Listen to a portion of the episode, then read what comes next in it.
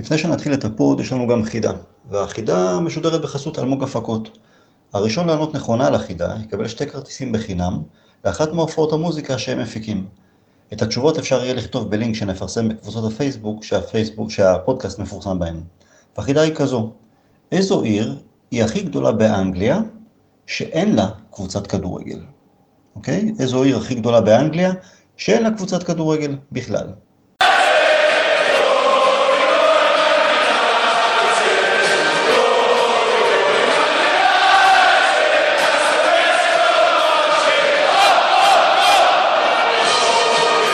שלום לכולם, ברוכים הבאים לתינוקות בסבי, פודקאסט לאוהדי הקבוצה הכי שמחה היום בכדורגל האנגלי. אני טל הרמן, ביחד איתי אביעד שרלג, אהלן אביעד, מה קורה? הכל בסדר גמור. רגע, אבל יש מצב שאברטון יותר שמחים היום, לא? למה? אה, אין כמו להרוס. לאברטון במיוחד לא נשאר להם הרבה. האמת היא לא היו לי הרבה ציפיות, בדרך כלל, אתה יודע, הם נמושות מול ליברפול, היה להם פה ושם איזה תיקואים כאלה בכמה עונות אחרונות. גם עונה שעברה היה להם, אחד אחד באנפילד, נכון? שרוני בישל את הפנדל, זה העונה שעברה, לפני שנתיים, אני כבר לא זוכר. אה, נראה לי, זה יכול להיות רק עונה שעברה, אני לא חושב שרוני... עונה שעברה, כן, כן, נכון, נכון, נכון, נכון, אז כן, עונה שעברה, אז כאילו, מדי נכון, פעם, עונה שעברה, כן, מדי פעם הם ככה מציקים להם ככה, אבל לא מעבר, אני ציפיתי לתבוסה שם. שנה שעברה זה היה ראיון פוסט משחק הכי מצחיק שאני זוכר בכדורגל האנגלי, באמת. זה היה שקלופ ירד למגרש ואמר לכתב שירד בעצבים על השופט וטען שאין פנדל בחיים וברגע שהכתב אמר לו שא' אני חושב שהיה, אז קלופ אמר לו אני לא מוכן אה, לדבר עם אנשים שלא מבינים כדורגל ואפשר אז לסיים את הרעיון נכון, נכון. וגם התירוצים שלו אחרי הדרבי האחרון אה, די מביכים, שם בלחץ הבחור. כן, הקטע של הרוח, זה, זה לא פעם ראשונה שהוא הולך לקטע של הרוח, למרות שפה אני נוטה טיפה לחשוב שאולי הוא מנסה להוריד קצת אה, לחץ מהשחקנים שלו ולקחת איך אתה תמיד הולך לפסיכולוגיה הזה עם מוריניו, גם אז מנסה להוריד מהלחץ. שמנג'ר מדבר דברים טיפשי, טיפשיים, הוא, אתה יודע, זה טיפשי, כאילו איזה לחץ, כאילו, אתה יודע, סאלח מחטיא כי הוא מחטיא, הוא כבר כמה משחקים טובים לא, לא מספיק חד. ראינו אותו גם נגדנו, שלוק שואו שם, שם אותו בכיס הקטן. איזה החטאה הייתה לו שם אחד אה, מול אחד אה, מול אה, נכון, ברקלי שם שלו. משהו קטן שקלופ אמר, שזה I know that you don't like me saying this, but there was a lot of wind. כלומר, הוא ידע שהוא יחטוף על זה את האש. הוא מריח, הוא מריח שהקבוצה של... משהו שם, גם עם אנדרסון, גם נגדנו, שהוא עלה לספסל, כן לחיצת יד, לא לחיצת יד. טוב מאוד, שלא ייגמר לעולם. הקריסה של קלופ, או הלחץ שבו, זה לא הקטע של הרוח, אלא המשפט במסיבת עיתונאים. אני מאוד מאוכזב מהשאלה שלך. אתה, בכנות אתה מאוד מאכזב אותי. זה דרך שלו כנראה להתמודד עם, ה... עם תוצאות לא טובות ועם ביקורת שהיא תכלס אה, נכונה, נכון, לגמרי, לגמרי, לגמרי. אביעד, לפני שאנחנו נצא לדרך, אני אציין שהפודקאסט משודר בחסות היציא האנגלי, סוכנות כרטיסים למשחקי הכדורגל באנגליה, ספרד והמפעלים האירופאים. אתם מוזמנים להיכנס לעמוד הפייסבוק שלהם, היציא האנגלי, לסמן בלייק ולעקוב אחר ההצעות שמתפרסמות שם. בהמשך הפודקאסט גם תהיה לנו חידה נוספת, אבל נתחיל עם ענייני יונייטד. מחרתיים אנחנו שוב נפגוש את פריס סן ג'רמן, ואביעד, נדמה לי שמצב הרוח השפוף, משהו שהיה לנו לאחר המשחק הראשון מולם, לפני כמה זה, כמעט שלושה שבועות, די נעלם לו בזכות התוצאות האחרות, גם דברים נוספים שהפגענו בליגה, בגביע, ולמרות לא מעט פציעות של שחקני מפתח שלנו. יש איזה משהו בולט שמצאת שאפיין אותנו בפרק הזמן הזה? ואני רק אזכיר, היה לנו שם ניצחון בגביע בסטמפורד ברידג' מול צ'לסי, התיקו הביתי מול ליברפול, ושתי ניצחונות אחרונים מול קריסר פלאס וסאוטהמפטון. אני חושב שהדבר היחידי שאני יכול להגיד על זה הוא רזיליאנס. כלומר, מתמודדים. זה...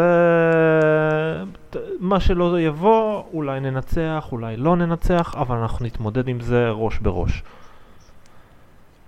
וזה... כלומר, סולשר, סולשר לא הלך ל... לא, לא, בניגוד לקלופ, הוא הרבה יותר אמיתי, בלי תירוצים, לא לפני, לא אחרי. זה לא מה שיש. גם השחקנים, כלומר, עולים למגרש ומתמודדים. בסופו של דבר מנסים את הכי טוב שאפשר, ומנסים להוציא עוד הילוך. לפעמים זה עובד, לפעמים לא. כלומר, ראו בתיקו מול ליברפול שפשוט אין, לא היה עוד הילוך מבחינה התקפית. בסדר, קורה, הגיוני, לגיטימי, הכל בסדר גמור, אבל לא מורידים ראש.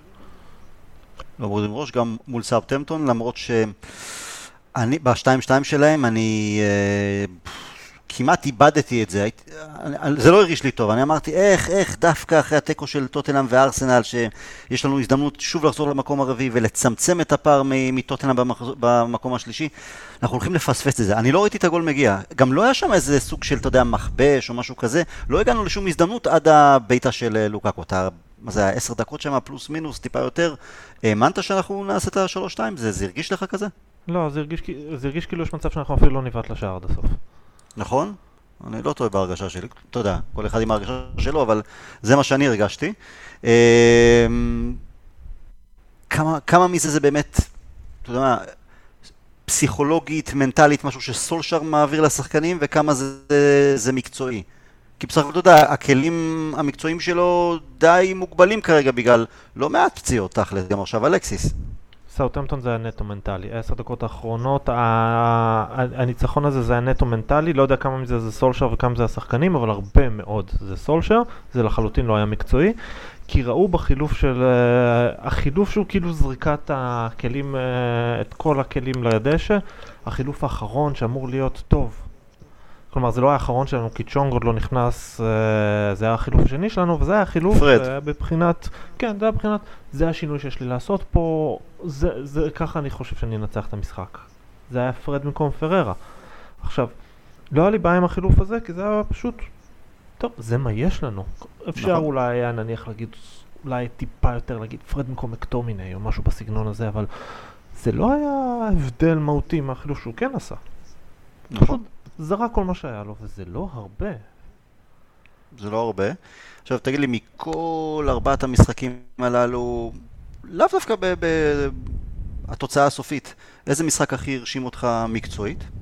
אתה יודע, המ- ר- מחשבה טקטית לפני, העמדה, ביצוע...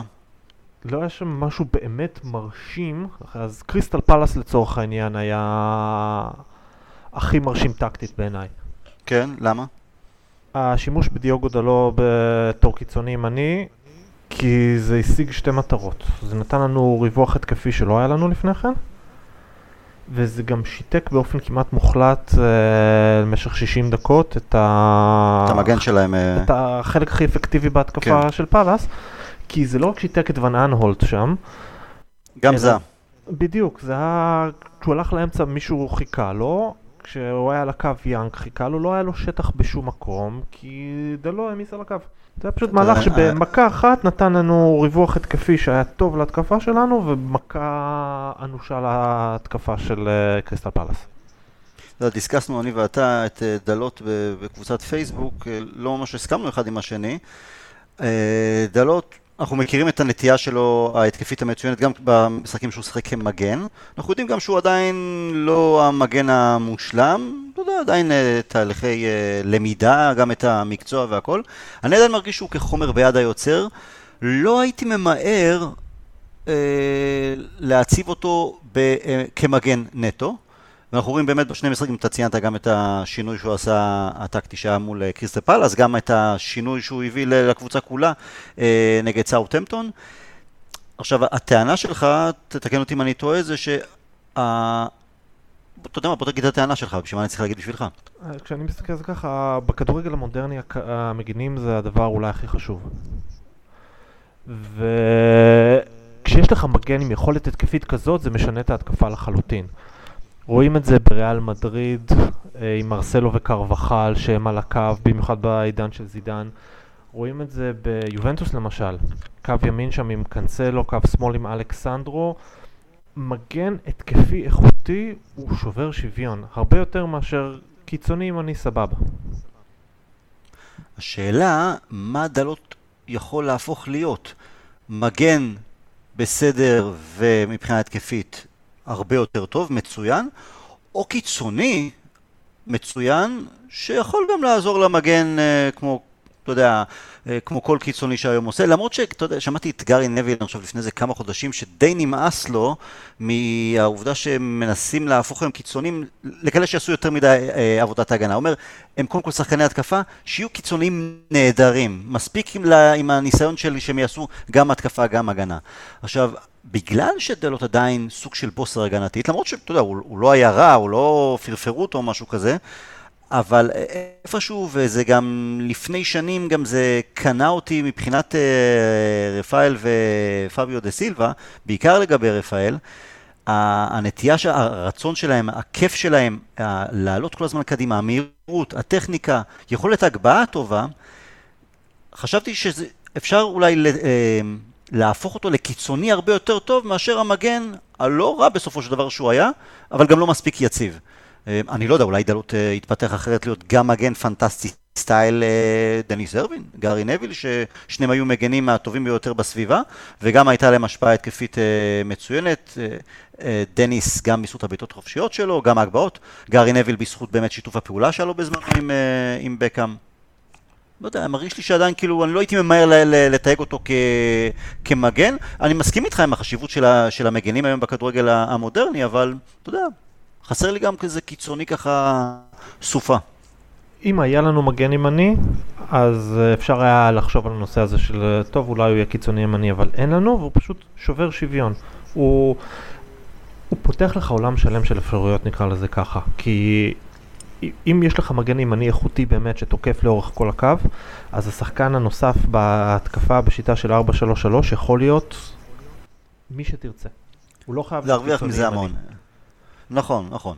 אה, וואלה, יהיה מעניין. טוב, אני חושב שאנחנו נסכים על זה שבעונה הבאה אנחנו לא יכולים לצאת בין אם מגן פותח או מגן מחליף עם יאנג כמגן ימני. הוא עושה עבודה, אתה יודע, עבודת קודש, הוא משקיע, הכל טוב ויפה, אבל זה כל משחק יש שם טעות שתיים, גם נגד פאלאס שם עם ה... זה היה קרוב מאוד להיות פנדל, זה יכול להיות פנדל בקלות אם שופט רואה את זה, או בעונה הבאה שיכניסו את עבר. אשלי יאנג הוא מגן ימני מחליף שהוא נכס לכל קבוצה, ומגן ימני פותח שהוא עול על קבוצת צמרת. כן, לא, למרות שאתה יודע מה, גם... תראה, הוא יישאר, הוא חתם לעוד עונה. אני חושב שקראתי שהשבוע שהוא כל פעם מציק לסולשר, שהוא אומר, די, די, אני קיצוני, עזוב אותך ממגן, תן לי לשחק קיצוני, אז אולי כשחקן סגל, כמחליף בעונה הבאה, אתה יודע מה, אולי כקיצוני דווקא. מעניין, נראה מה יהיה. יום רביעי, אנחנו נוסעים לפריז. ההרגשה שלי, שאנחנו מגיעים במצב רוח רגוע לגמרי. גם כי הסיכויים שלנו על הנייר קטנים, אתה יודע, אף אחד לא מצפה שאנחנו נעשה איזה מהפך שם, מכת פציעות מהווה איזה סוג של תירוץ במרכאות שמתקבל על הדעת, וברור לנו שפריס סן ג'רמן קבוצה טובה יותר כרגע, אבל בכל זאת, אתה יכול לראות אותנו עושים את הבלתי האמן, או... או שאם מישהו מאיתנו יגיד כן, אז זה בעיקר יהיה נטו על בסיס רגש ולא שום דבר אחר. כמעט נטו על בסיס רגש, יש לנו מקצועית סיכוי אחד. והוא? יש לך מושג איך uh, הקישור שלנו ייערך למשחק הזה? בהיעדרו של פוגבה, ממש לא. אז תהיה בטוח שגם טוחל לא יודע. שזה טוב, זה טוב. בואו בוא ננסה ל... תראה, אני מאמין שמקטומיניי יהיה בהרכב. הררה, אתה יודע מה, על הררה אני רוצה שנגיע יותר מאוחר. פרד, אתה יודע, אז בפודקאסט שדיברנו עוד לפני פריס סן ג'רמן, אמרנו אולי הוא יפתיע שם, אולי פרד איזה סוג של אה, הפתעה, זה לא קרה. וואו, אתה יודע מה, אולי שינוי מערך פשוט. זה יכול להיות שינוי מערך. כי אנחנו חושבים על זה סוג של 4-3-3, יהלום, זה, לא יודע, אולי זה משהו אחר. יכול להיות. Uh, לדעתי זה עדיין יהיה סוג של ה-4-3-3 או יהלום, בגלל שפשוט אין לנו בהיעדרו של מטיץ' את הקשר החזק האחד הזה. שיכול לקחת על, על עצמו את הקישור האחורי ולשלוט לגמרי, כלומר אתה עדיין תצטרך שלושה באמצע. מי זה יהיה? סביר להניח פרד פררה ומקטומיני. טוחל לא כל כך יודע מה לצפות מפרד, הוא לא כל כך יודע מה לצפות מפררה. כלומר, אה, אולי הוא יקבל את פררה של החצי השני בסאוטהמפטון, אולי יקבל את פררה של החצי הראשון מול אה, ברייטון, הוא, הוא, הוא לא כל כך יודע, גם אנחנו לא. הוא בכלל לא יודע מה לצפות מפרד. זאת אומרת שהתעלות של שניהם עשויה להיות uh, משהו שפריס סן לא ממש מוכנה לו. או, זורק סוג של הפתעה, אבל ראינו את זה בעבר, ראינו את זה בעבר במשחק גדול בליגת האלופות נגד ריאל מדריד, אם אני לא טועה, פיל ג'ונס כקשר אחורי. אופציה, רק שפיל ג'ונס הוא קשר אחורי הורס. הוא לא מישהו הורס, שיכול הוא- להניע את המשחק שלך קדימה. הורס, או להם או לנו, אבל הורס, כן. וכאן אבל, אנחנו אתה- לשני שערים. כן, אבל אתה יודע מה, לזכותו אז הוא די עשה את החיים קשים, אני חושב שזה היה לרונלדו, שהוא לקח את רונלדו באישית ודי טרפד אותו. וואלה, לא יודע, אני... בסדר, אתה יודע, יונייטד ו- will never die, ואני לא יכול שאנחנו, לא חושב בכלל שנגיע למשחק כשהם מוותרים עליו. המון תלוי גם איך המשחק יתפתח. אתה יודע, 0-0 דקה 60, 65, פתאום ניתן איזה גול, זה יכול לשנות לגמרי את, אה, את התמונה. כל עוד אנחנו לא סופגים ולא סופגים מוק- מוקדם מדי, אז יש לנו, יש לנו את הסיכוי. השאלה היא, אחרי פריס סן ג'רמן, יש לנו את ארסנל בחוץ במסגרת הליגה, וזה סוג של משחק עונה, אני חושב, עבור שתי הקבוצות, אה, בקרב על המקום הרביעי. אז האם העובדה שאין לנו יותר מדי סיכויים נגד פריס סן ג'רמן, אתה מעדיף שנעלה, אתה יודע, אין לנו יותר מדי אופציות, ובכל זאת באיזה הרכב ניסיוני, הרפתקני משהו, שיכלול אפילו שילוב של יותר צעירים, ולתת כמה שיותר מנוחה לשחקני מפתח שנשארו לנו לקראת ארסנל? או שאתה אומר, סולשאר, לא, הוא, הוא יפחד מתבוסה, השפלה. אני לא חושב שסולשר מפחד מתבוסה או השפלה, אני חושב שזה צריך להיות יותר בכיוון של גאווה של מנצ'סטר יונייטד, אנחנו לא באים עם, אה, טוב, אנחנו הפסדנו כבר. גאווה של מועדון. זה, זה אני אנחנו- בטוח. אנחנו באים להילחם, אנחנו באים עם, אה, לא אגיד הרכב הכי טוב שיש לנו, אבל אולי ההרכב הכי טוב שיש לנו תחת הנסיבות. ואם מסתכלים על ארסנל ארבעה ימים קדימה, טוב וואלה, ארסנל משחקים 24 שעות אחרינו, זה לא כאילו שמצבם אה, משמעותי טוב יותר. גם נכון. וואלה, יהיה מעניין. בואו נדבר קצת על שחקנים באופן פרטני. מי שתפס את הכותרות לחיוב בשני המשחקים האחרונים זה לוקאקו. עכשיו, בוא תספר לי מדוע הוא השחקן עם הפער, לדעתך, הוא הפער עם, ה- עם ה- ה- הכי גדול בין מה שהוא, בין מה שהוא בעצם לבין מה שאומרים עליו, לטוב ולרע. Uh, כמעט שלא לטוב, כי לא תמצא הרבה אנשים, ש... לא תמצא הרבה דברים חיוביים על לוקאקו מלבד עובד קשה. אבל, וגולר. כן, אבל בסופו של דבר אני מסתכל על הבן אדם ואני אומר לעצמי, כש... כשאני קורא דברים שכותבים עליו ברשתות חברתיות, everywhere, לא במקום ספציפי, אלא everywhere מסביבי, גם באנגליה, גם בישראל, מה שלא תרצה. מדברים על uh, שמן במידה מסוימת, מסורבל, על הנגיעה הלא קיימת שלו, uh, הרבה פעמים מתייחסים אליו בתור uh, טיפש, uh, לא זז, איטי. יש דברים שהם נכונים לגביו, ויש דברים שלא. הנגיעה הראשונה שלו בכדור היא לא ברמה מספקת, כנראה שמעולם לא תהיה. וזה, ייתכן שזה גם understatement. אבל הוא לא שחקן איטי, הוא דווקא די מהיר. הוא לא שחקן כל כך מסורבל. הוא מאוד מאוד חכם, התנועה שלו מאוד מאוד חכמה. ובסופו של דבר, יש כל מיני נתונים לגביו שאי אפשר להגיע אליהם אם אתה, שחק... אם אתה מה שאומרים שהוא. כלומר, שבעה עונות ברציפות עם double figures בפרמייר ליג. Uh, הוא כבר ב-20 הכובשים המצטיינים של הפרמייר ליג למרות שהוא בן 25 וחצי. למעלה מ-100 שערים. הוא, הוא סקורר אדיר, הוא שחקן מצוין. אבל מי שקורא את מה שכותבים עליו כן. יכול לחשוב ב- לפעמים שזה אורן ניסי משונמך. אגב, גם אורן ניסים, אה, וואלה, נתן את הגולים שלו בישראל, אבל אני אגיד, אני אגיד לך מה. אני אהיה פה, אתה יודע, הצד הרע, נקרא לזה. אין ספק שהמאזן שלו, מאזן הכיבושים, הוא מרשים בכל קנה מידה. אה, אתה יודע, יש, אתה יודע, לפעמים מספרים פשוט באמת אי אפשר להתווכח. יחד עם זה, אה, את רוב השערים שלו בקריירה עד עכשיו הוא עשה באברטון ועוד טיפה בווסט ברומיץ'. ואתה יודע, אני, אני קורא גם ברשתות החברתיות, פייסבוק ושכאלה, כל מיני השוואות שלו לעומת שחקנים אחרים, כתבות גם קראתי בגרדיאן, שאומרים, וואלה, הנה, הוא עובר את איאן רייט למשל, בכמות אה, שערים. אה, עכשיו, אני לא עושה השוואה בין רייט ללוקאקו, כי הם גם היו שחקנים שונים לגמרי. עכשיו, שוב, זה יכול להיות איאן רייט, זה יכול להיות אה, חלוץ אחר. אגב, הדגשתי איאן לצו- רייט מסיבה, אה, הדגשתי פרמייר ליג מסיבה מסוימת, איאן רייט מן הסתם כבש הרבה יותר מלוקאקו, כי איאן רייט אה, עשה אולי את מיטב שנותיו לפני הפרמייר ליג. לא, בסדר, אבל לא זו הנקודה שלי. למרות שגם בשנות הפרמייר ליג הוא כבש יפה מאוד במדי ארסנל, גם אחרי זה בכמה קבוצות שהוא שיחק לאחר מכן, אבל לא, לא, לא זו הנקודה, אלא שרייט, ושוב, זה לא משנה פרמייר ליג או לא, הוא שיחק בקבוצה שהלחצים שם והשאיפות שם וה demand היה, תביא גולים שיביאו תארים, שאתה מתמודד על תארים. ולוקאקו עדיין, חוץ מבתקופה ביונייטד, שלא ממש התמודדנו על האליפות, לא, לא כובש את השערים בלחץ הזה. יש גם את העניין שלא כובש מספיק מול הקבוצות הגדולות, אם במדי אברטון, גם במדי יונייטד, אני חושב שהשער היחיד שלו מול קבוצה גדולה נקרא לזה, זה היה צ'לסי, גם כן איזה דחיקה שם מאיזה שתי מטר. אז אני יכול להבין למה אנשים כאילו זה, כן, לוקקו כובש גדול, אבל, מבין, זה לא כאילו באופן אה, מושלם ו... ו אה, אה, עכשיו יש הרבה, אתה יודע, אנחנו, בוא נסתכל על המשחק נגד אה, סאוטהמפטון למשל.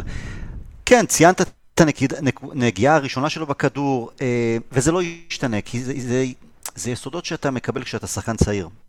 ובגיל 25, 26, 27, לא משנה כמה הוא יעבוד על זה, זה גם כישרון וגם לא יעזור, אתה יודע, באייקס, היו, ראיתי סרטונים פעם של ילדים שמתאמנים איתם, קושרים להם את כדור לרגל עם איזה חבל, ואומרים להם תתחילו להקפיץ. כלומר, שאין להם ברירה אלא להקפיץ ולהשתלט על הכדור, אתה יודע, סנטימטרים, ושירד כמו שצריך על, על השרוך, כדי שהוא יקפוץ חזרה כמו שצריך. לא יודע מה לוקאקו, אולי גם בגלל מבנה הגוף הגדול שלו שהיה לו מההתחלה, והוא תמיד שיחק מול שחקנים קטנים יותר אה, מולו, אז שיחקו אז, בגילאים הצעירים, על החוזקות שלו כבר אז. המבנה הפיזי, הגובה ושכאלה, ופחות על הטיפול בכדור. לא משנה, אז אנחנו, זה המוצר היום, אנחנו רואים את הליקויים שלו בנגיעה הראשונה, בעצירה. בגלל זה הביקורת על הגמלוניות שלו משהו, כי, כי לפעמים, אתה יודע, עד שהוא משתלט על הכדור, אז זה שלוש נגיעות, ולפעמים זה קופץ, או גם העצירה, אז זה בורח לו לאיזה מטר וחצי קדימה. אז שם הביקורת, כי זה לא פעם עוצר התקפות, או הורס התקפות כי הוא מאבד כדורים. ולמשל במחצית הראשונה נגד סאוטהמפטון, הוא היה לדעתי מהכי רעים אצלנו, אף אחד לא הבריק שם, אבל הוא איבד יותר כדורים כי הוא לא הצליח להשתלט עליהם כמו שצריך, או המסירה שלו, שלפעמים יכולה להיות, זה משגע, לפעמים יכולה להיות רכה כמו נוצה, כמו בכמה בישולים שהוא עשה נגד אה, הארסנל ולפני שבוע, נגד, נגד קריסטל פלאס אני כבר לא זוכר, אתה יודע, נגיעות שאתה אומר, וואו, ואז יש לו מסירות באותם מצבים פחות או יותר שהכדור כל כך חזק, כל כך חז... אה, חסר שיווי משקל שהם אין את הבלנס הנכון, אולי זה גם חלק מהבעיה. ואז, אתה יודע, פתאום בואנה, הוא מנפק לך שם שתי, אה, שני שערים בתור הרחבה, שהוא מעביר מימין לשמאל בשנייה וחצי, ומסיים בחדות לרשת עם הימין. אז אתה לא יודע, אז קשה מאוד לקרוא אותו, קשה מאוד להגיד, אתה יודע, זה השחקן. אז יש לו את הנתונים הסטטיסטיים המאוד מרשימים, אבל זה גם היה באברטון בעיקר ושכאלה, ו... לא ביונייטד שהיא מתמודדת על אליפות ולא מול הקבוצות הגדולות.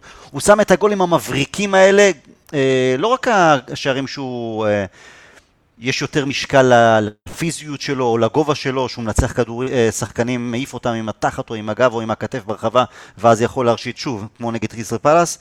אה, ואז יש לו גם את ההחטאות ככה הקטנות האלה שאתה תופס את הראש, גם בשני המשחקים האחרונים אתה אומר, שים את זה. אז יש כזה, אין שם משהו באמצע, ואז בגלל זה גם, אני חושב גם הביקורות עליו, מצד אחד הביקורות המאוד שליליות כמו שאתה אומר, ומצד שני יש את האלה שסוגדים לו הרבה יותר. אני חושב שהמפתח הוא להבין שלוקאקו הוא רחוק מלהיות שחקן מושלם ושיש לו את היתרונות ואת החסרונות שלו. למשל, הרקורד שלו מול קבוצות גדולות, אצלנו הוא די מחפיר. כלומר, לא רקורד לא טוב, אלא די מחפיר. רק מול צ'לסי, נכון? אני זוכר נכון? רק צ'לסי... רק מול צ'לסי, פלוס בישולים מול צ'לסי, מול אה, ארסנל ומול טוטנאם וליברפול. לא, מדבר על פרופר שער, כאילו. כן. כן. אבל אה, בכדורגל שלנו כרגע זה בסדר, גם הבישולים חשובים.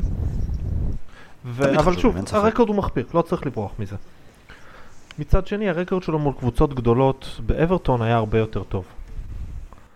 אז צריך טיפה לחשוב על זה. למרות שהוא בא עם קוף, הוא בא עם קוף כזה על, על הגב, גם כשהוא בא אלינו, אז היה שם כאילו שהוא כבש נגד גדולות, אבל זה לא היה כמו שאר החלוצים בליגה, החלוצים הגדולים בליגה, בוא לא, נגיד זה, ככה. לא, זה דווקא ב... באחוזים בכלל לא רעים, כלומר משהו כמו 0.4 שערים למשחק. אה, אני לא זוכר את המספרים המדויקים, אם אני לא טועה זה משהו כמו 20 שערים ב-53 משחקים, משהו בסגנון הזה. אוקיי. זה לפני שהוא הגיע אלינו.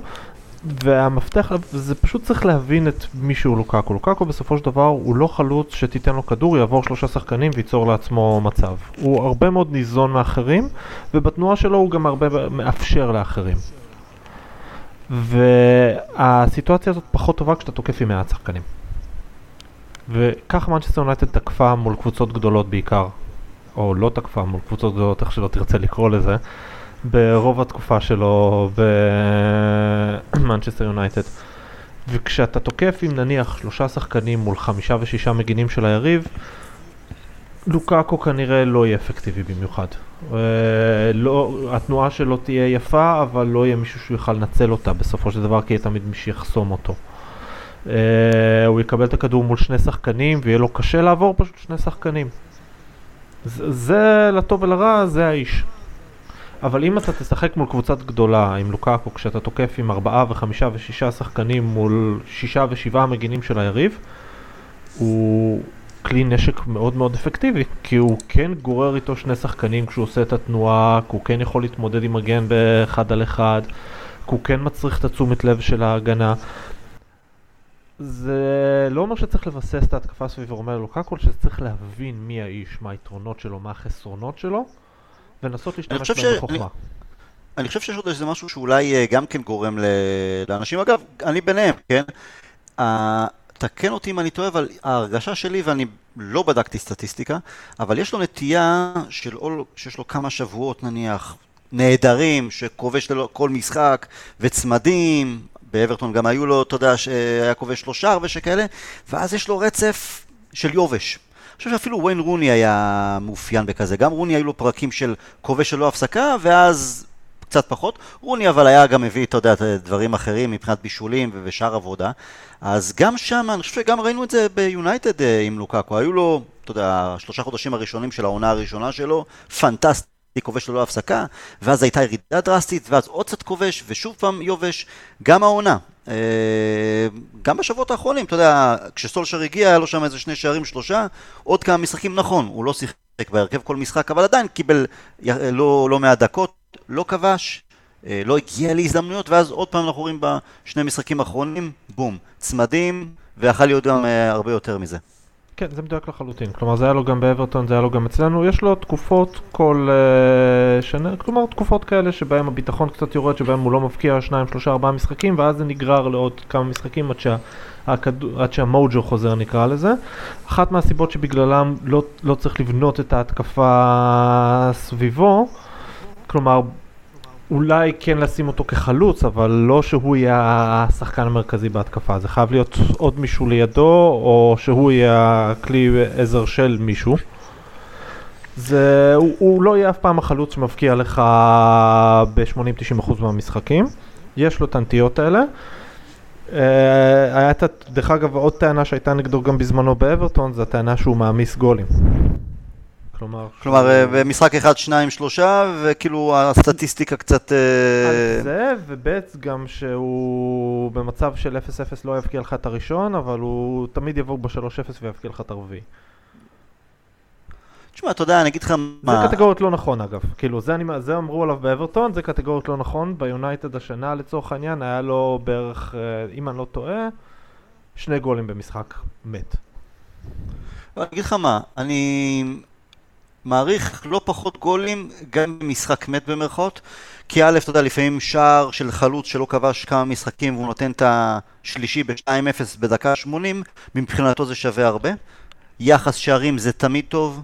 יש הבדל גם בין שאתה מנצח 2 אפילו 3-0 לבין 4-0 כלומר גם לשער תמיד יש חשיבות, לא יעזור כלום השאלה היא פשוט בעניין של יחסים, כלומר אם יש לך חלוץ שסתם אני מקצין, כן? אבל אם יש לך חלוץ ש-80% מהגולים שלו במשחק מת, אז הוא לא באמת חלוץ אפקטיבי, זה הכוונה. זה נכון, זה צריך להיות, תמיד חייב להיות את האיזון הנורמלי.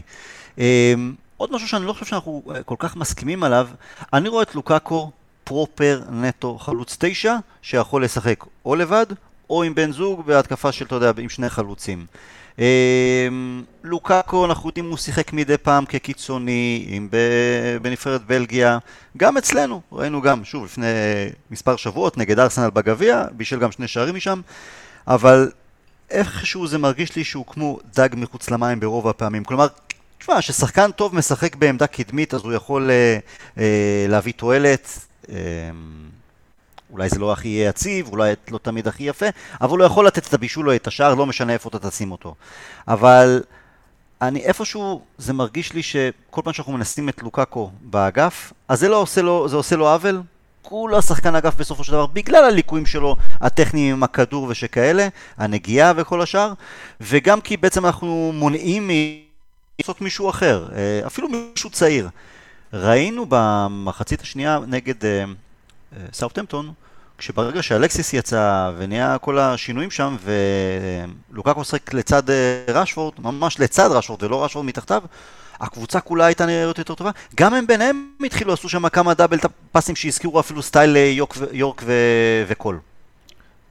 עם הנקודה הזאת, דרך אגב, אני מסכים באופן מוחלט. כלומר, לוקאקו הוא מספר 9, הוא יכול לשחק גם באגף, הוא יכול להיות יעיל גם באגף, אבל אם המחשבה היא נניח לשים את לוקאקו בתור טוב, בוא נצא לעונה הזאת עם לוקאקו בתור הקיצוני שלנו, אז לא תודה. לא, זה, זה בטוח, אבל גם במשחקים של... אם יש לנו איזו עוד אופציה אחרת שיכולה לשחק אה, כקיצוני ימני, אני מעדיף את זה מאשר שנשים שם את לוקאקו, בין אם זה אומר שלוקאקו יהיה על הספסל, או בין זה אומר שרשפורד אפילו יהיה על הספסל, אני גם לא רוצה לראות את רשפורד יותר בצדדים, שוב פעם זה הרג אותי בצד ימין שם נגד סאבטמפטון, והוא הולך לאיבוד וכל הביטחון שלו גם אה, נרמס ככה, מעדיף שלוקאקו יהיה תשע ורשפורד על הספסל, או רשפורד תשע ולוקאקו על הספסל, או רשפורד ולוקאקו ביחד, רק להפסיק לשים את אחד מהם אה, בצדדים, בטח לא צד ימין. לא את רשפורד, רשפורד אם כבר בצד הזה איכשהו הרבה יותר נוח לו ובצד שמאל. לא, אם כבר מישהו כן חושב... בימין זה לוקאקו, כי זה, זה לוקאקו, כן, זה שלנו, נכון. בגלל החיתוך לאמצע. נכון. אני, אני בסדר עם לוקאקו כקיצוני בתור כלי נשק למצבים ספציפיים, כלומר לא נניח מול ארסנל, כי באת להפתיע את ארסנל, למשל. או אם אתה בא עכשיו, אתה רוצה עכשיו רבע שעה של בליץ מסוים, או לנצל אה, קיצוני, אה, קיצוני, מגן שהוא נמוך וחלש, אז לשים עליו את לוקאקו, אתה יודע, מצבים מאוד ספציפיים. קיצוניים, זה אני יכול לקבל, בסדר, אני לא... אבל לא מעבר לזה, זה, הוא צריך להיות חלוץ, הוא דרך אגב הוא פרח באברטון הרבה יותר כששיחק לידו חלוץ נוסף, הוא עובד טוב אצלנו.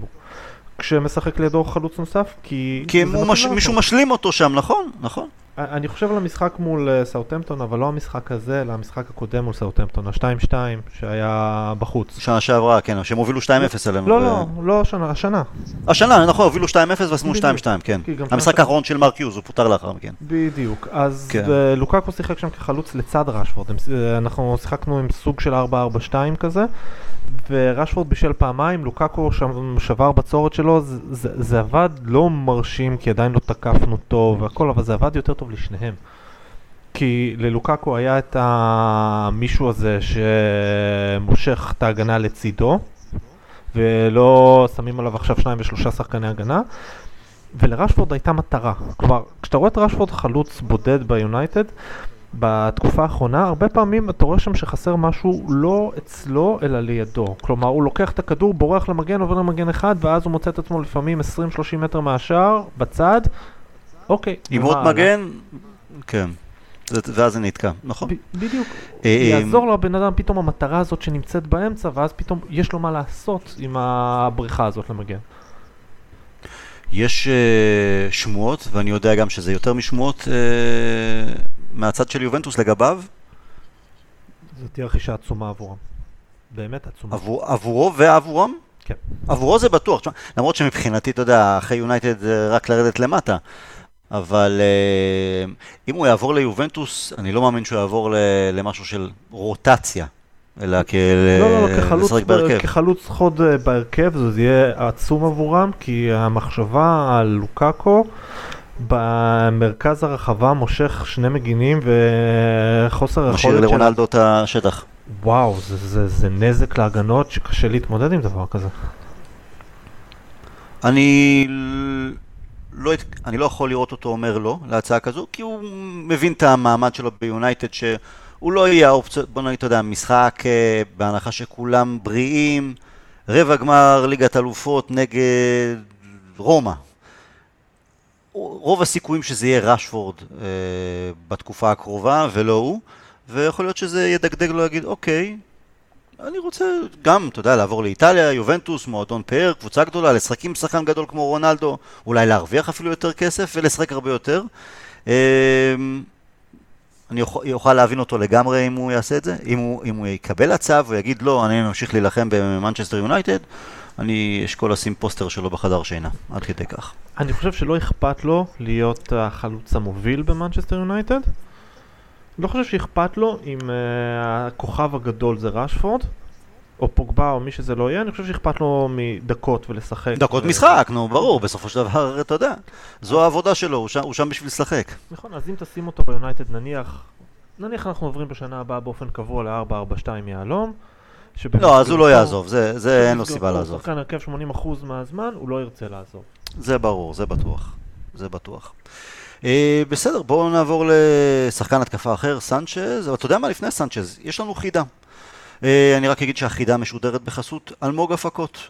הראשון לענות נכונה על החידה יקבל שני כרטיסים בחינם לאחת מהופעות המוזיקה שהם מפיקים.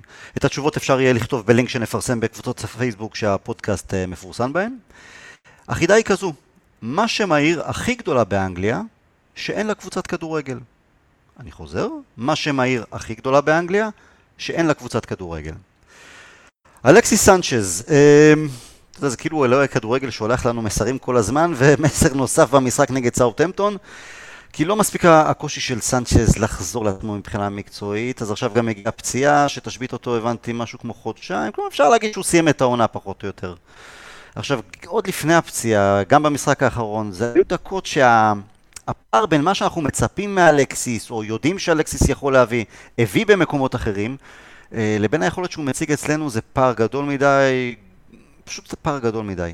ועכשיו, אתה יודע, אנחנו אוהבים לספר על רשפורד ופוגבה ומרסיאל והררה ולינדלוף ואחרים, ואיך שהם התרוממו בבת אחת תחת סושר. אתה יודע מה, גם לוקקו שנלחם על מעמדו, תכלס בסופו של דבר גם הביא תוצרת פה ושם.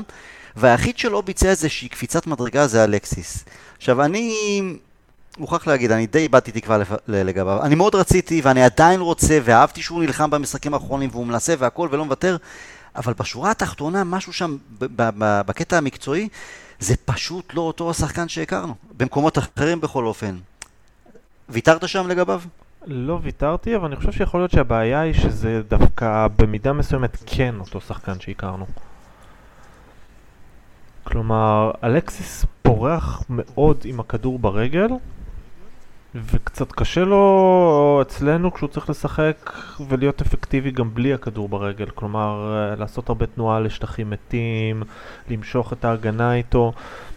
לצורך העניין, תחשוב התפקיד שהוא שיחק במשחק מול סאוטהמפטון, ותחשוב איך ג'סי לינגרד מבצע את התפקיד הזה, של התשע מזויף או העשר ביהלום, איך שלא תרצה לקרוא לזה בדיוק, כי זה היה סוג של שניהם. כן, בין לבין כזה, כן. כן, אז לינגארד במצב כזה היה פשוט עושה תנועה לכל השטחים המתים. ואלקסיס בא לכדור. שם בעצם הביקורת, אתה יודע מה, לינגרד אומרים, אוקיי, התנועה שלו נהדרת, אבל עם הכדור הוא פחות אפקטיבי, אפקטיבי, ואלקסיס, כן, אנחנו יודעים שהוא הרבה יותר אפקטיבי עם הכדור, הבעיה היא שהנטייה שלו, ואני לא... לא האמנתי שזה יעצבן אותי עד כדי כך, או שזה יהיה כל כך גרוע, הנטייה שלו. לא להיות מדויק מספיק במסירות שלו, שוב, זה אפיין אותו גם בארסנל, אבל אתה יודע, זה כמו סטטיסטית, אה, שחקן NBA שזורק 30 פעם לסל, אז הוא יכול להחטיא 15... כן, אז, אז בסופו של דבר, אתה יודע, הנקודות שם. בכדורגל זה משהו שאני, קשה לי מאוד לחיות עם זה, עם הנטייה שלו לאבד כל כך הרבה כדורים, גם אם אחרי חמישה-שישה אה, ניסיונות, יהיה שם איזה בישול. זה, אנחנו לא יכולים להרשות לעצמנו. קבוצה שרוצה גם uh, לרוץ ל, ל, לגבהים הכי גבוהים ולהתמודד על תארים ולנצח במשחקים גם שיש לך את המספר מצומצם של הזדמנויות, שאתה חייב להיות הרבה יותר חד ומדויק, אי אפשר לבנות על זה. הוא נורא רוצה, הוא, הוא לא האיש המרכזי בהתקפה מבחינת בניית המשחק, כי זה יהיה פוגבה, זאת אומרת שיש לו פחות הזדמנויות על הכדור ובבנייה, אז, אז זה בולט הנטייה הזאת שלו. כאילו לצורך העניין, עכשיו אם הוא מוסר 6 מסירות ומצליח באחת מהן, אז בולט לעין. אבל אם היית רואה אותו סתם לצורך העניין בתור האיש המרכזי בהתקפה שהכל עובר דרכו, והוא היה מוסר 12 מסירות ומצליח בארבע מתוכם, זה מסירות כאילו ניסיונות למסירות מפתח ודברים כאלה, זה היה נראה הרבה יותר טוב.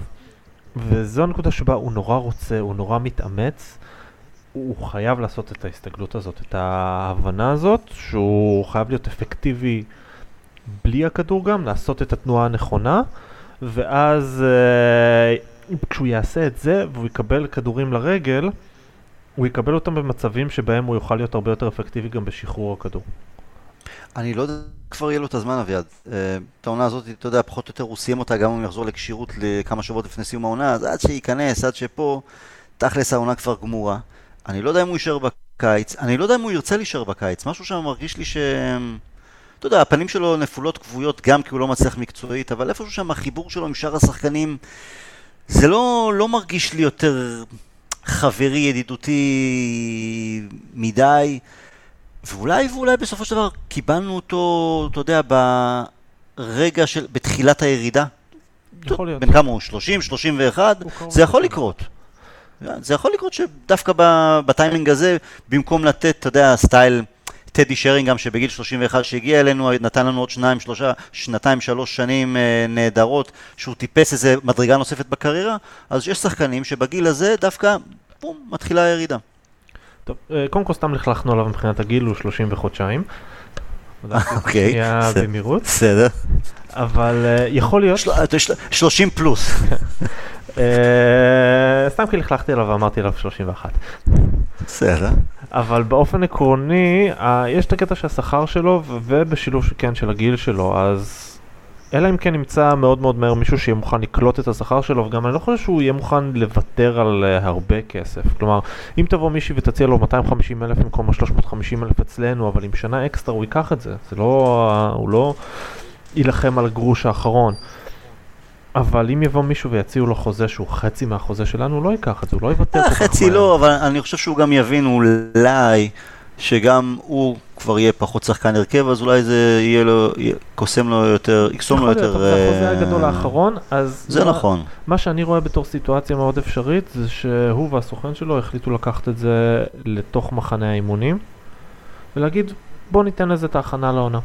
בוא נראה, אולי הוא מצליח להתחבר לקבוצה בהכנה לעונה, תחת uh, מאמן, וכשכולם מתארגנים מתחילת uh, השנה, ולנסות לתת לזה עוד הזדמנות, אפילו אם זה בתור דרך להעלות את, ה... את הערך שלו לגבי ההמשך. אתה יודע, זה תמיד הורג אותי שאנחנו אוהדים, אין מה לעשות, אתה יודע, אנחנו מרוויחים ממוצע, לא כמו הכדורגלנים, שאנחנו אומרים, טוב, זה האחוז האחרון שלהם, אז הם ינסו למקסם. אפשר לחשוב שבעשור האחרון הוא הרוויח גרושים, מולטי מולטי מיליונר, אתה יודע, אנחנו האנשים הפשוטים אומרים, מה זה משנה כבר, אבל הם כנראה חושבים אחרת. אה, אנחנו גם בתור אנשים פשוטים, בסופו של דבר, אם מישהו יבוא ויגיד לנו, טוב, יאללה, הרווחתם עד עכשיו 50 מיליון, תוותרו על עוד איזשהו 20 מיליון ככה. לא היית מוותר? לא. אתה צריך להתייעץ עם האישה אולי? לא, בסדר. אמ, טוב, נראה מה יהיה איתו עם אלקסיס. לפני שנמשיך, אני שוב אציין שהפודקאסט שלנו משודר בחסות היציא האנגלי, סוכנות כרטיסים למשחקי הכדורגל באנגליה, ספרד והמפעלים האירופאים. אתם מוזמנים להיכנס לעמוד הפייסבוק שלהם, היציא האנגלי, לסמן בלייק ולעקוב אחר ההצעות שמתפרסמות שם. אביעד, עוד שחקן שאני חושב ששנינו ויתרנו עליו לפני כמה שבועות בפודקאסט הקודם שהקלטנו, פררה. האם השער הנהדר שלו, גם הבישול והעובדה שבמחצית השנייה נגד סאבטמפטון ראינו אותו משחק בעמדה קדמית יותר, שמתאימה לו יותר, אני חושב שהעמדה שגם משחק בספרד בשנתיים האחרונות, זה שינה משהו מבחינתך או שעדיין אתה מוותר? אני אגב מוותר, כלומר הוא שחקן טוב, אני לא אומר שלא, אבל אני חושב שבעמדה שגם הוא אמור אה, אה, לבלוט יותר, החוסר מהירות שלו, משהו גם בהיעדר כוח פיזי ובעיקר, לא יודע, הוא חסר נוכחות, זה, זו, זו הרגשה שלי שהם מהווים בעיה של בעונה הבאה, גם כשחקן סגל, מישהו שצריך אולי לאתגר את פוגבה לצורך העניין, או להחליף אותו, שזה לא זה. אני אגיד את זה ככה, בגדול אני בדעה שלך.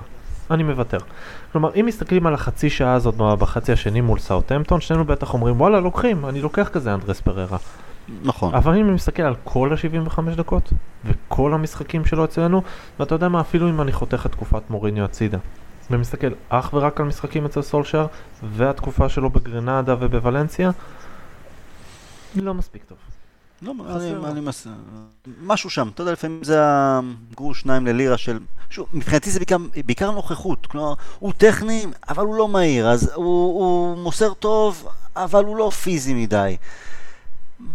משהו, יש לו בעיטות נהדרות, והגול הזה היה בהחלט רגע של מה אתה עושה? גאון כדורגל, גאון כדורגל. אני צעקתי, תמסור ליאנג, תמסור לשור, תמסור לשור, בום, כל הכבוד. אבל... אני אמ, צעקתי איך שהכדור יצא לו מהרגל זה מה אתה עושה? גאון, גאון. אבל אתה יודע, דלות למשל, אנחנו מרגישים כשהוא נכנס, וואו, אתה מרגיש שיש שם מישהו. גבוה, מהיר, שינה את, בואנה, שינה לנו את המשחק נגד סאוטהמפטון. אתה מרגיש נוכחות. עם פררה, וזה לא קשור רק לגובה, כי אתה יודע, יש גם איזה אחד נמוך, משחק בברצלונה, שוואלה, עושה עבודה לא רעה לאורך השנים, אתה מרגישים את הנוכחות שלו. עם פררה אני, אני פשוט לא, לא מרגיש שזה שם. אז... זה רכות, ואם כן. אתה מסתכל מול דלות, ואתה... יש שם פער של שלוש שנים גם. נכון. ואני לא מדבר רק פער של שלוש שנים בגיל, כי זה לא בקטע הקובע. בניסיון. כן, זה, זה השנה השלישית של פררה בכדורגל בוגרים. לדלו זה תכלס עונה ראשונה, כי בפורטו שנה שעברה הוא שיחק משהו כמו 6-7 משחקי בוגרים, כן? אתה יודע מה, ציינת את הבעיטה, על פררה יש בעיטה מצוינת, אנחנו ידענו את זה גם. אני חושב שזו הפעם הראשונה שהוא, העונה, במשחקים שהוא אה, קיבל, שהוא בעט לכיוון השאר. ודלות, אתה יודע, הוא עולה, וואלה, לא סופר אף אחד ממטר, גם השתי בעיטות שהוא ניסה מחוץ לרחבה נגד סאבטמפטון, הוא לא, אתה יודע, הוא פשוט מסתכל בלבן של העיניים של כולם, הוא לא סופר אף אחד ממטר, לוקקו לפניו, לא משנה, הוא עיוות, זה בסדר. ופררה ככה סוג של, לא יודע, נותן כבוד, מרכין ראש קצת, משהו באישיות אולי, כן, אה, תשמע, הלוואי והוא... הוא גם היה חלק מהמחצית הרעה שלנו, בבעיה ההגנתית שהייתה לנו גם מול סאוטהמפטון. כן, גם הוא איבד את הכדור בגול שלהם, בגול הראשון. אה, אני לא מדבר על הכדור, הבעיה העקרונית שמה שהם עשו לנו זה שהם שיחקו באחד על אחד של ברטרנד על יאנג, ואני לא זוכר מי הצטרף שם, הרבה וורד פראוס נדמה לי, הצטרף שם אה, מול הררה, הוא לא הצליח להתמודד באחד על אחד הזה. נכון, לא מספיק, נכון, זה הפיזיות, זה המהירות, זה הזריזות שם. הלוואי ואני אוכל את הכובע, אבל קשה לי, קשה לי לראות את זה קורה. top אממ, 4, נו, אתה קצת יותר אופטימי מפעמים קודמות. אה, מצד אחד כן, מצד שני אם אני אתחיל להיות אופטימי זה אולי ידפוק. איך אתה עוד פעם אה, עם האבל? זה... לא, אני אומר, אתה לא רוצה שאני אהפוך להיות אופטימי פתאום, ופתאום, ואביא את ה vibe שלי. אין לי בעיה, נאשים אותך, אתה יודע, כשלא מצליח משהו אתה מחפש להאשים מישהו חוץ מאת עצמך, אבל אה, טוטנאם עושים במכנסיים. טוטנאם הם, הם מגיעים לשלב אה, שבו הם uh, קצת קורסים, יכול להיות שפיזית גם. נכון, כי להמר לזכותם סגל קצר, בלי שום רכש, לא בקיץ, לא בינואר. Uh, הפציעות, למרות שבתקופה ש, שגם ארי קיין היה בחוץ, הם הצליחו לגרד את הכמה ניצחונות ונתנו נכון, להם על זה מחמאות, אבל גם עלי עדיין חסר. כן. לפעמים באחר כך, כולל המונדיאל, אל תשכח שיש להם המון שחקני הרכב שהיו נכון, עד נכון. חצי גמר במונדיאל, ולפעמים זה לא תופס אותך ברגע שיש מכת פציעות, אלא לפעמים זה תופס אותך אחר כך כששחקן מסוים שיחק שישה, שבעה משחקים ברציפות בהרכב כי הייתה מכת פציעות, ודווקא כשכולם כשירים זה נופל עליך. הזכרנו בתחילת הפודקאסט את אה, קלופ שמתחיל לאבד את זה, שהוא מרגיש את הלחץ אה, ואת ה... החום של התנור, והוא קצת מתחיל, אה, לא יודע, לצאת ולהגיד דברים טיפשיים במסיבת עיתונאים, והלחץ שהוא משדר לשחקנים על הקווים, אז גם דיברנו על זה בפודקאסט אה, בשבוע שעבר, פוצ'טינו גם כן. אה, אתה יודע, כל התקשורת, כולם מדברים עליו בהקשר של מנצ'סטר יונייטד, אולי ריאל מדריד, והוא מרגיש, אתה יודע, אם הוא לא יצליח לעשות משהו באמת אה, גדול עם טוטנאם בסיום העונה הזו, זה יכול אה, לשחק תפקיד מבחינת uh, הג'וב שלו בעונה הבאה. לא שזה רע להישאר עוד עונה, אתה יודע, בטוטנאם, גם עוברים ליצון חדש, ומן הסתם הוא כן יקבל כסף, uh, תקציב רכש לעונה הבאה, ויש לו קבוצה טובה, והוא בנה שם איזה משהו, אבל לא בטוח שאתה יודע, לפעמים הרכבת לאולטראפורד ולברנבאו עוברת, ואם אתה לא הצלחת לקפוץ עליה, היא לא תחזור. אני לא בטוח שזה כזה מטריד אותו, אני כנה איתך, כלומר, אני, אני חוזר על ה, לסיום העונה שעברה בראש מדי פעם בקשר לפוצ'טינו, ועם סיום העונה שעברה במאי הוא התחיל לדבר על uh, שאנחנו צריכים להיות יותר אמיצים ולקחת יותר סיכונים בשוק ההעברות ושאנחנו צריכים יותר. ואז זה במאי, וביולי הוא דיבר על אה, החתמנו שחקנים על חוזים חדשים, וזה כמו החתמות... אה, של שחקנים חדשות. חדשים, כן. כן, ש, כש, כאילו, כשאתה מסתכל על החוזים החדשים, חלק מהם זה של מישל וורם, השוער מחליף, כאילו, mm-hmm. מה, מה החתמה חדשה בזה?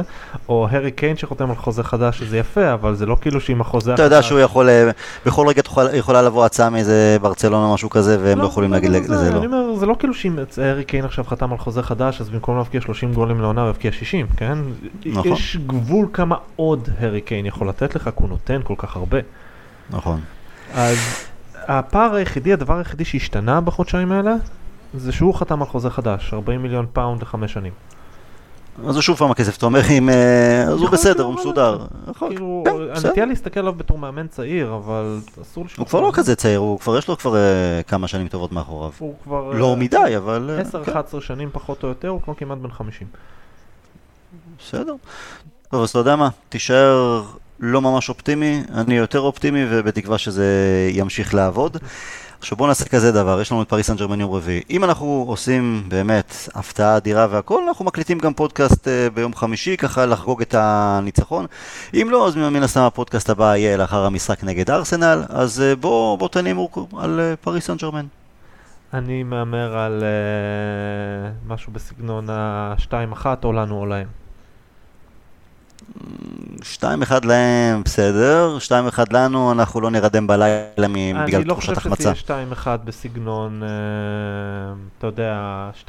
אתה אומר 1-1 כזה, ואז דקה 93 נתנו את השני. כן, אה, כלומר, אה, אנחנו לא, זה ירגיש קרוב בסופו של דבר, אבל זה כנראה לא באמת יהיה קרוב. לא משהו שיגרום לנו להגיד, אך, היינו סנטימטר משם. אני מתקשה להגיד תוצאה, אני כן יש לי הרגשה של משחק עם המון שערים. יותר מארבעה שערים. איך זה יהיה? אלוהים גדול. יאללה, אביעד, תודה רבה, היה כיף. בשמחה. שיהיה לנו בהצלחה. נשתמע, we'll never die. ביי ביי.